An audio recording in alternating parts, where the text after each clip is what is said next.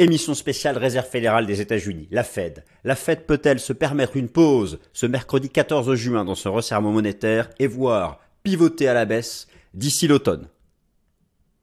Alors chers amis, je suis ravi de vous retrouver pour la nouvelle édition du Top Gun. Je vous propose en cette semaine décisive sur le plan des fondamentaux L'inflation US, mardi, selon le CPI. La nouvelle décision de politique monétaire de la Réserve fédérale des États-Unis, mercredi, avec la mise à jour de ses projections macroéconomiques. Je vous propose un état des lieux, une analyse complète dédiée à la Fed. Nous allons faire plein de choses, mais je vais essayer quand même de vous faire un format pas trop long, pas trop court non plus, condensé, j'espère enrichissant. J'ai tout mis à l'écrit dans les slides, vous me connaissez. Vous avez la barre d'autant avec tout le chapitrage si vous voulez aller là où ça vous intéresse directement. On fait quelque chose de solide tellement solide, enfin tellement solide, ce sera à vous de juger, tellement solide que j'ai dû me préparer un petit plan pour rappeler tout ce que je vous ai proposé. Alors, ce que je vais vous proposer déjà. Alors, bon, vous avez compris, mardi l'inflation, mercredi la Fed. N'oublions pas jeudi la BCE, mais je ne traite pas la BCE dans cette émission. J'en parlerai mercredi dans le Fast and Forex. Déjà, je vais revenir sur quoi? Sur la politique monétaire archi restrictive de 2022, 2022 de la Fed et ses effets ravageurs sur la bourse et l'économie. On va partir de cette base. Ensuite, je vous rappellerai les trois, en fait les quatre objectifs global macro que suit la Fed et qui orientent ce qu'on appelle le la forward guidance et qui oriente sa politique monétaire et ses perspectives. Et nous allons ensuite les prendre un par un et voir où en sont ces objectifs et voir s'ils autorisent, voir s'ils rendent crédibles une pause de la Fed là ce mercredi. Et voir pour les plus optimistes d'entre nous, vous et moi, un pivot d'ici l'automne. Alors, la désinflation, la croissance du PIB, l'emploi, la stabilité bancaire, bon, voilà les quatre cibles. Et enfin, je vous propose en conclusion, mais pas en conclusion, vraiment en partie importante, tous les outils de marché pour pricer ce que va faire la Fed, savoir qu'est-ce qui est pricé, qu'est-ce qui n'est pas. Les outils de marché, les cotations, où aller voir, comment savoir à travers le positionnement des marques du marché, des flux de marché sur les grands assets, ce que va faire la Fed. Donc ça va être assez complet. C'est parti.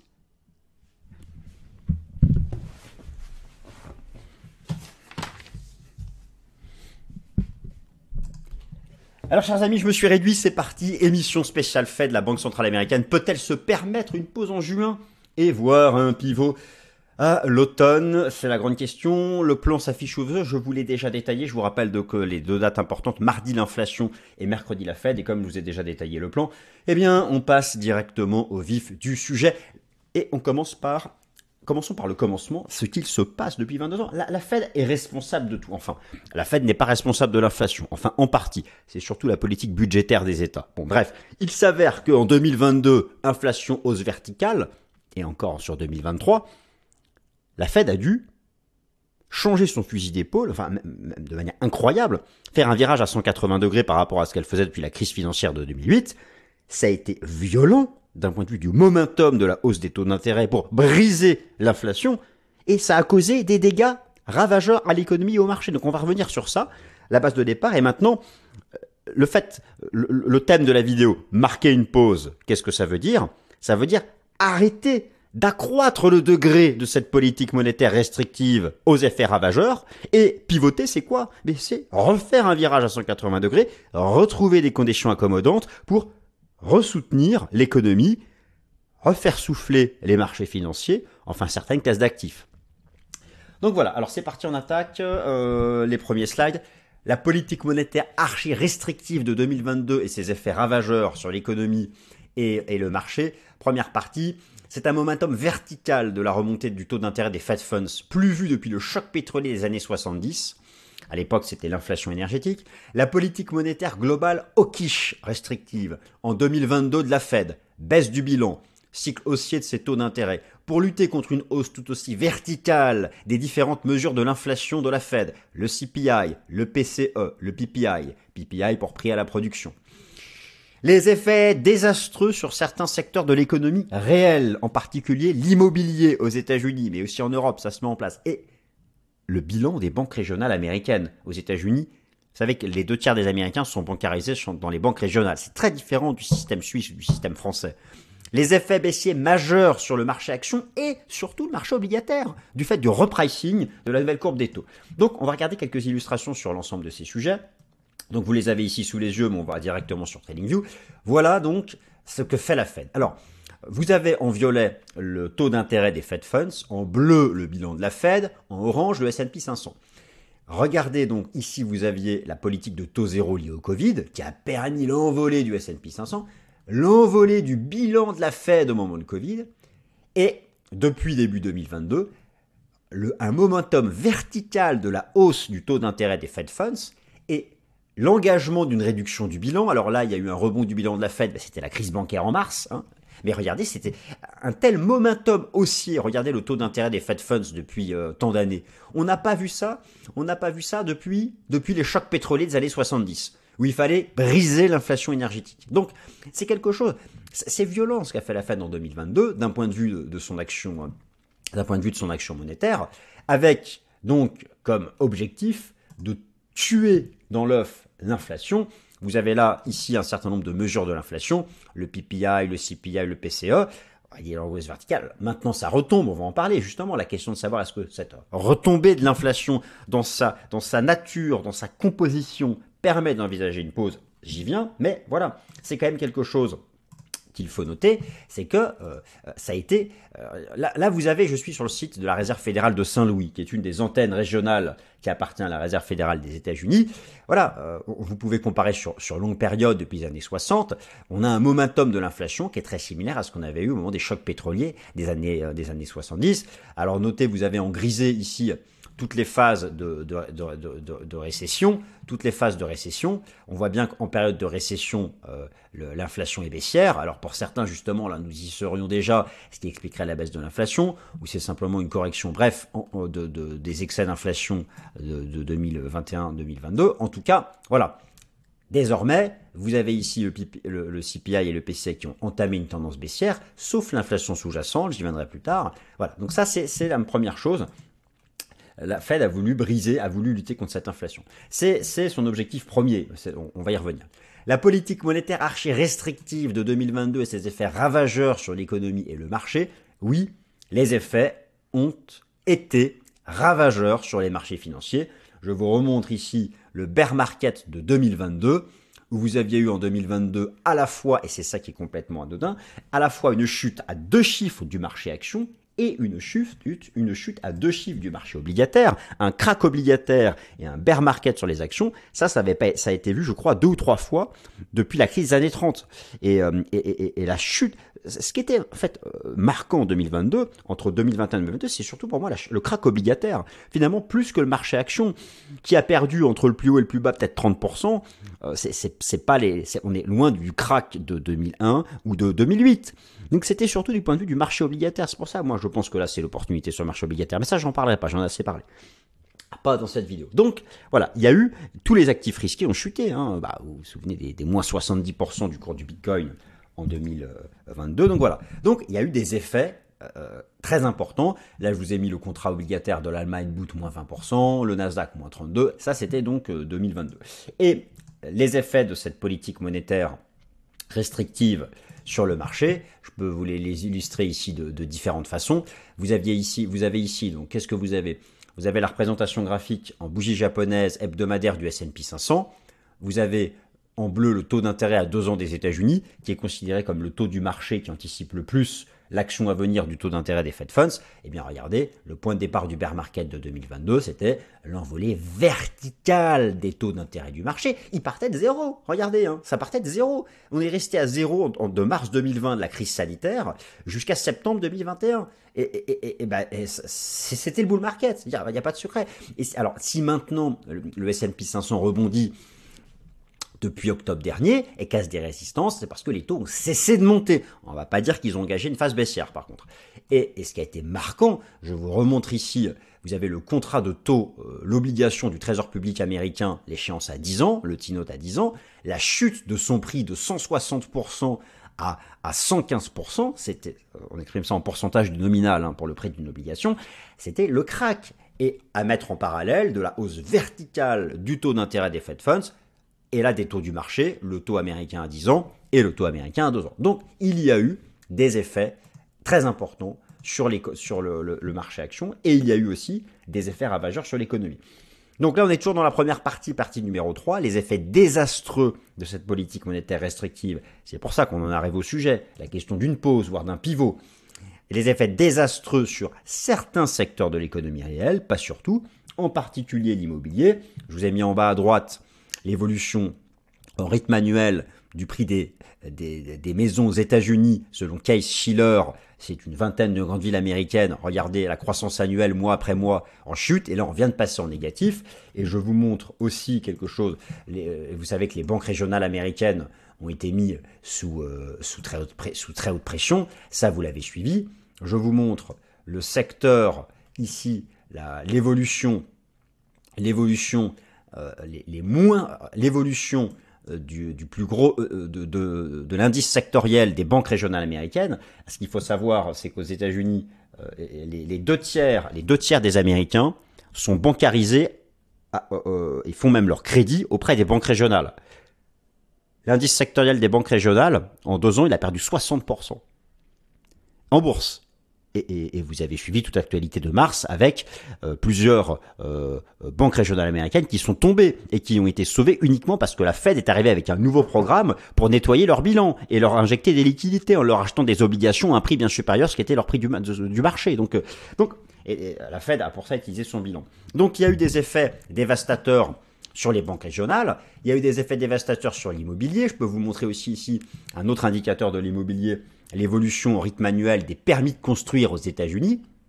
Là, euh, euh, vous avez là, par exemple, euh, la, récession de 2008, vous voyez, voilà, voilà, donc la, tendance baissière qui a provoqué cette politique monétaire archi-restrictive aussi dans le secteur de l'immobilier résidentiel.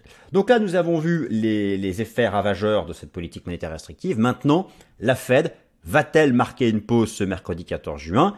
Va-t-elle encore augmenter une dernière fois ses taux cet été avant de pivoter à l'automne? Eh bien pour ça, il faut regarder les objectifs qu'a la Fed. La Fed, elle est rationnelle, elle a des targets, si elle les atteint, elle, pivote, si elle les atteint pas, elle pivote pas.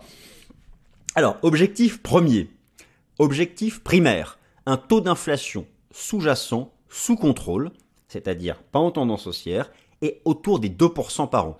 L'inflation sous-jacente, à la différence de l'inflation nominale, c'est l'inflation auquel on retire les éléments volatiles que sont l'énergie et euh, l'alimentation boisson.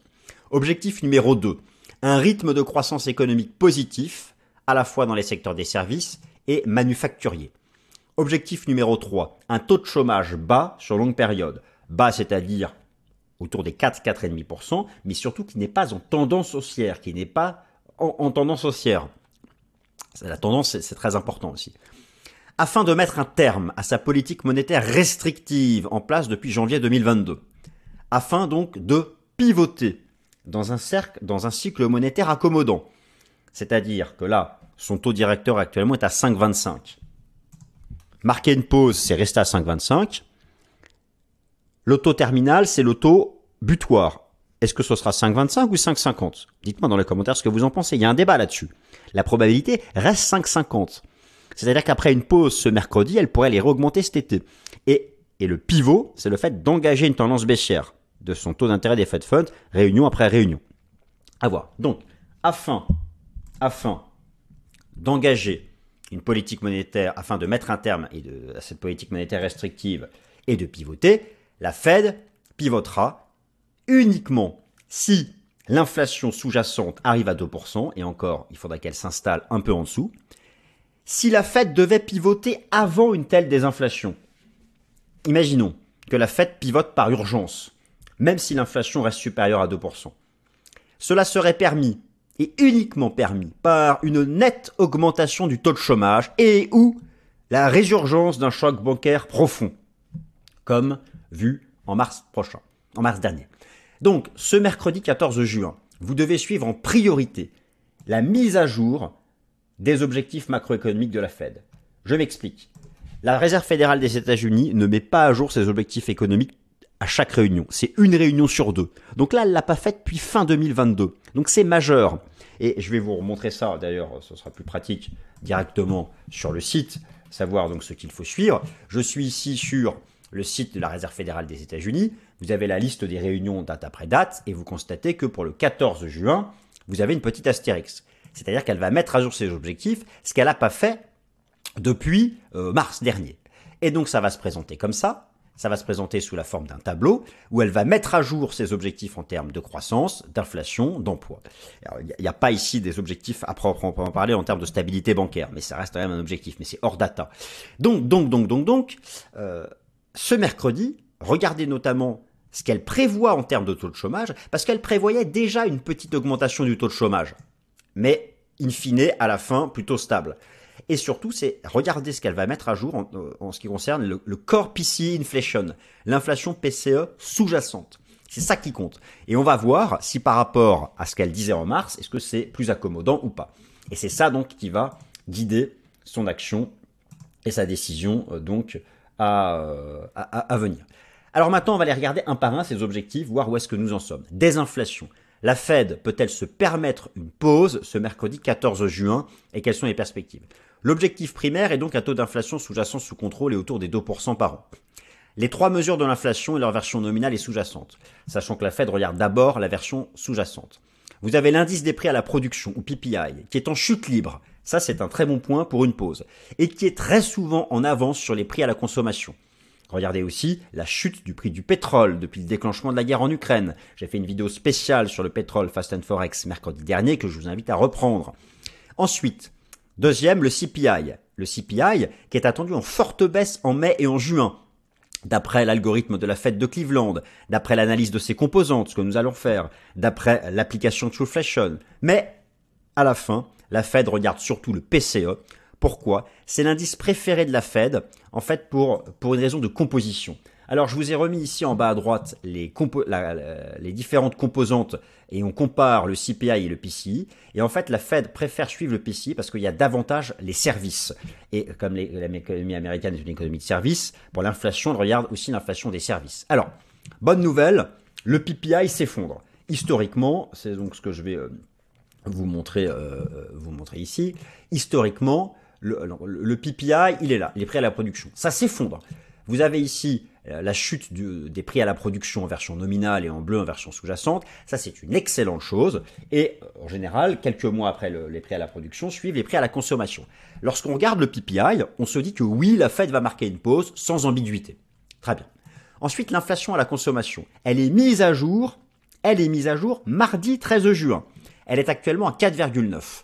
D'après l'algorithme de la Réserve fédérale de Cleveland, elle devrait être en mai de 4,13 et en juin de 3,27. La Réserve fédérale de Cleveland est une des antennes régionales de la Réserve fédérale des États-Unis. Ça, c'est très engageant. Mais je vous rappelle que la cible, c'est 2%. Et que la Fed, pour vraiment pivoter son stress, il faudrait que ce soit à 1,5. Donc, mais c'est quand même pas mal. Et, à, ce rythme-là, en septembre, on est à 2%. Donc voilà. Alors est-ce que c'est suffisant là pour autoriser une pause? Oui et non. Oui, oui, d'un point de vue nominal. Non, d'un point de vue de l'inflation sous-jacente. Elle veut pas lâcher l'inflation sous-jacente. Elle veut pas lâcher. Et elle veut pas lâcher. Pourquoi? Parce que vous avez ici toutes les composantes de l'inflation. Alors oui, L'inflation énergétique, elle est même négative maintenant avec la chute du prix du pétrole. Ça, c'est un très bon point. Et effectivement, on voit bien que l'inflation énergétique, en général, après quelques semaines ou quelques mois, l'inflation sous-jacente suit. Mais voilà, on va regarder quelques composantes de l'inflation sous-jacente, et en particulier l'inflation des services. Et là, vous voyez, on vient à peine d'entamer une baisse. Ça, ça stresse la Fed. La Fed, elle regarde aussi l'inflation immobilière, shelter.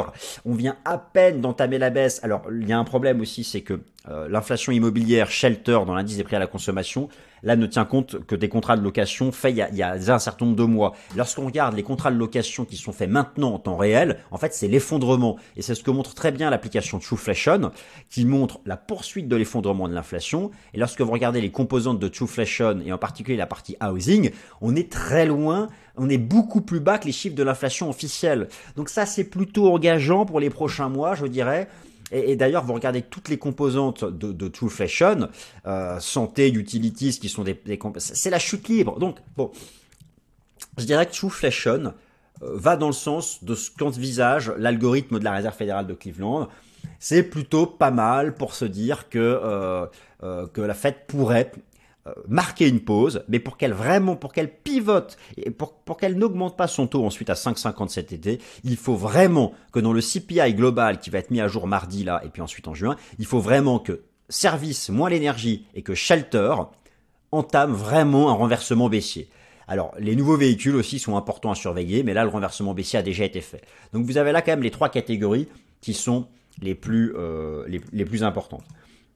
Ensuite, pour que la Fed marque une pause, pour que la Fed marque une pause, deux aspects. Il faut donc que euh, la croissance économique du PIB euh, soit, soit intéressante. Et la question de savoir, est-ce que les taux, les taux élevés de manière durable, imaginons que la Fed atteigne son taux terminal mais ne pivote pas, c'est-à-dire qu'elle laisse ses taux élevés, est-ce que ça peut représenter un risque pour l'économie?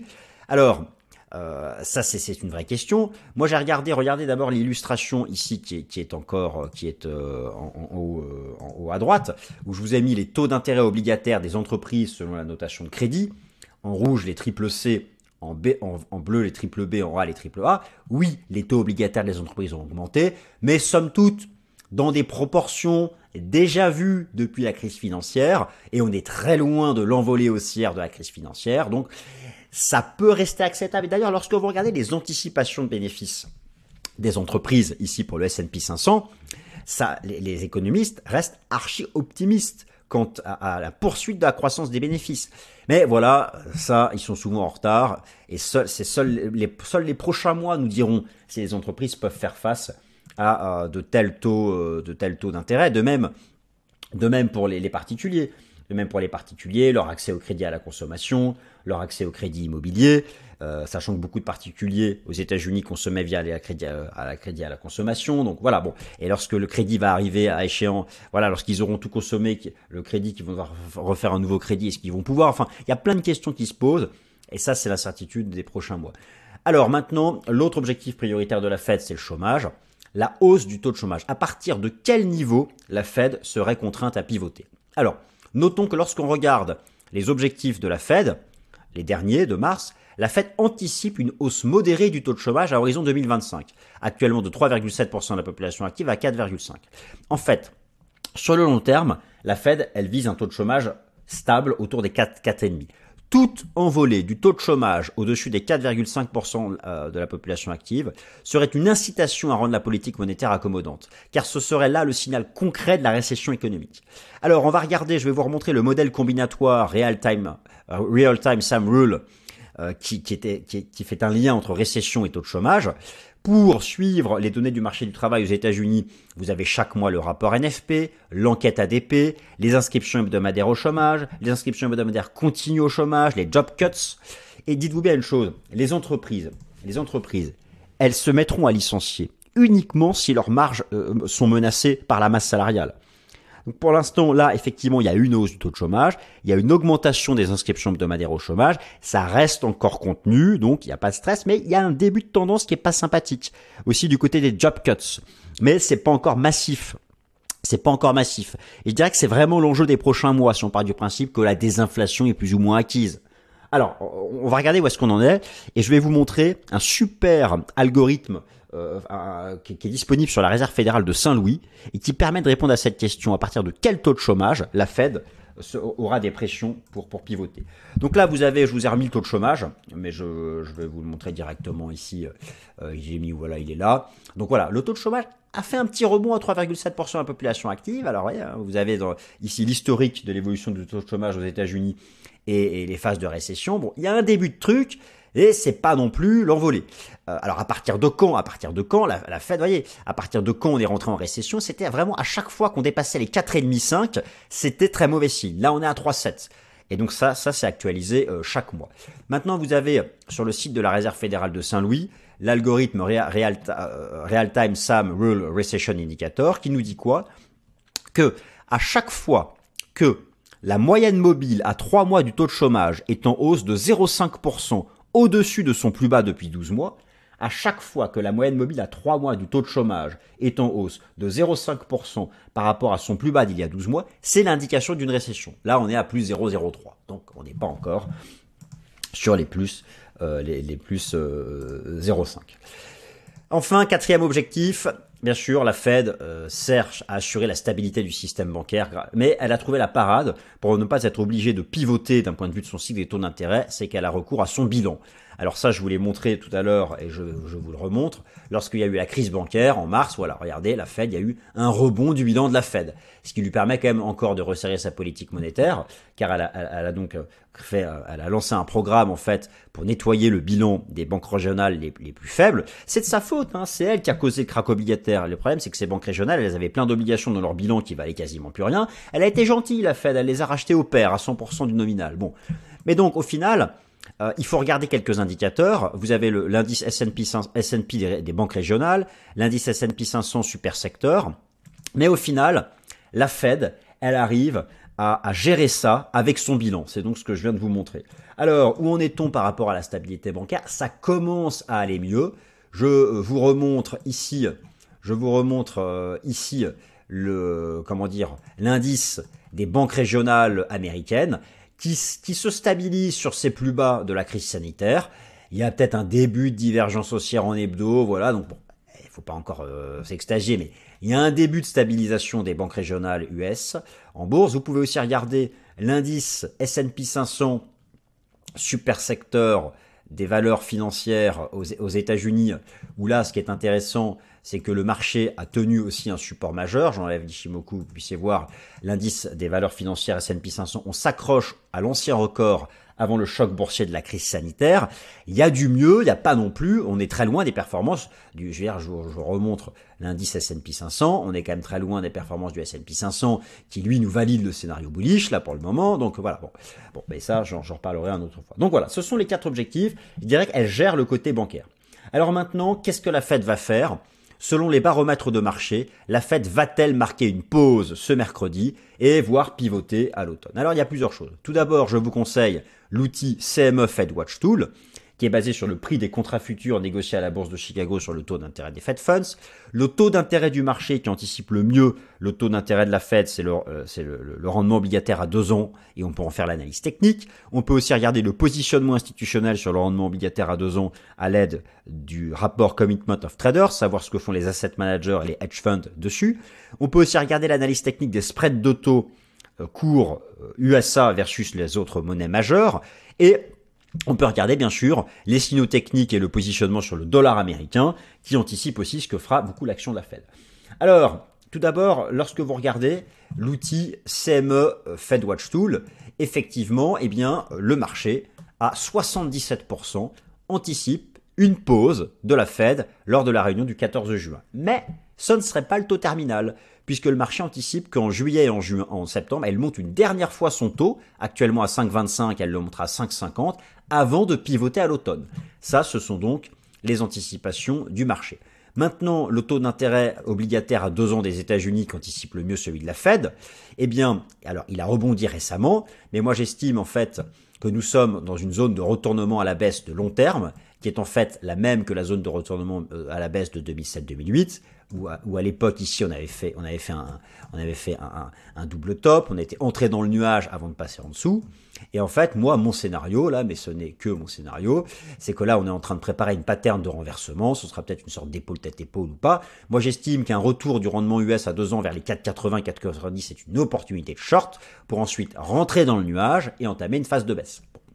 Ça, c'est mon scénario. Qu'en disent les institutionnels? Je suis ici sur le rapport Commitment of Traders de la CFTC et j'ai donc choisi le,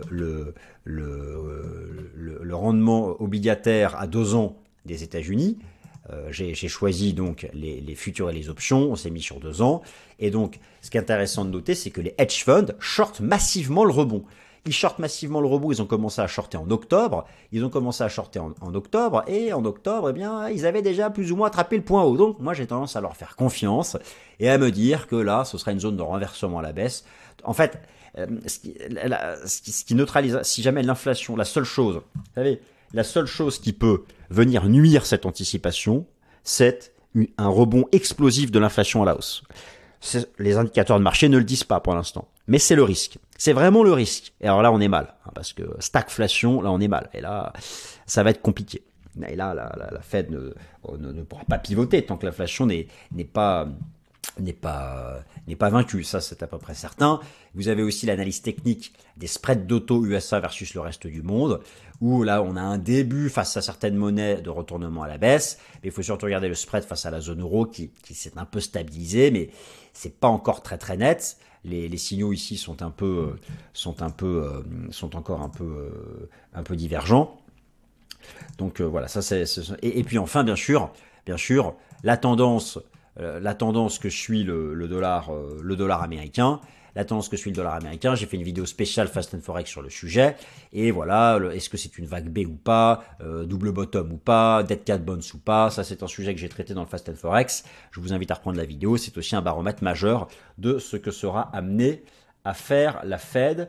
Et voilà, euh, chers amis, eh bien, ainsi s'achève cette émission spéciale sur la Réserve fédérale des États-Unis. J'espère qu'elle vous a plu, qu'elle vous a appris des choses intéressantes. Merci à toutes et à tous pour vos likes, pour vos abonnements, et bonne semaine à tous. Merci.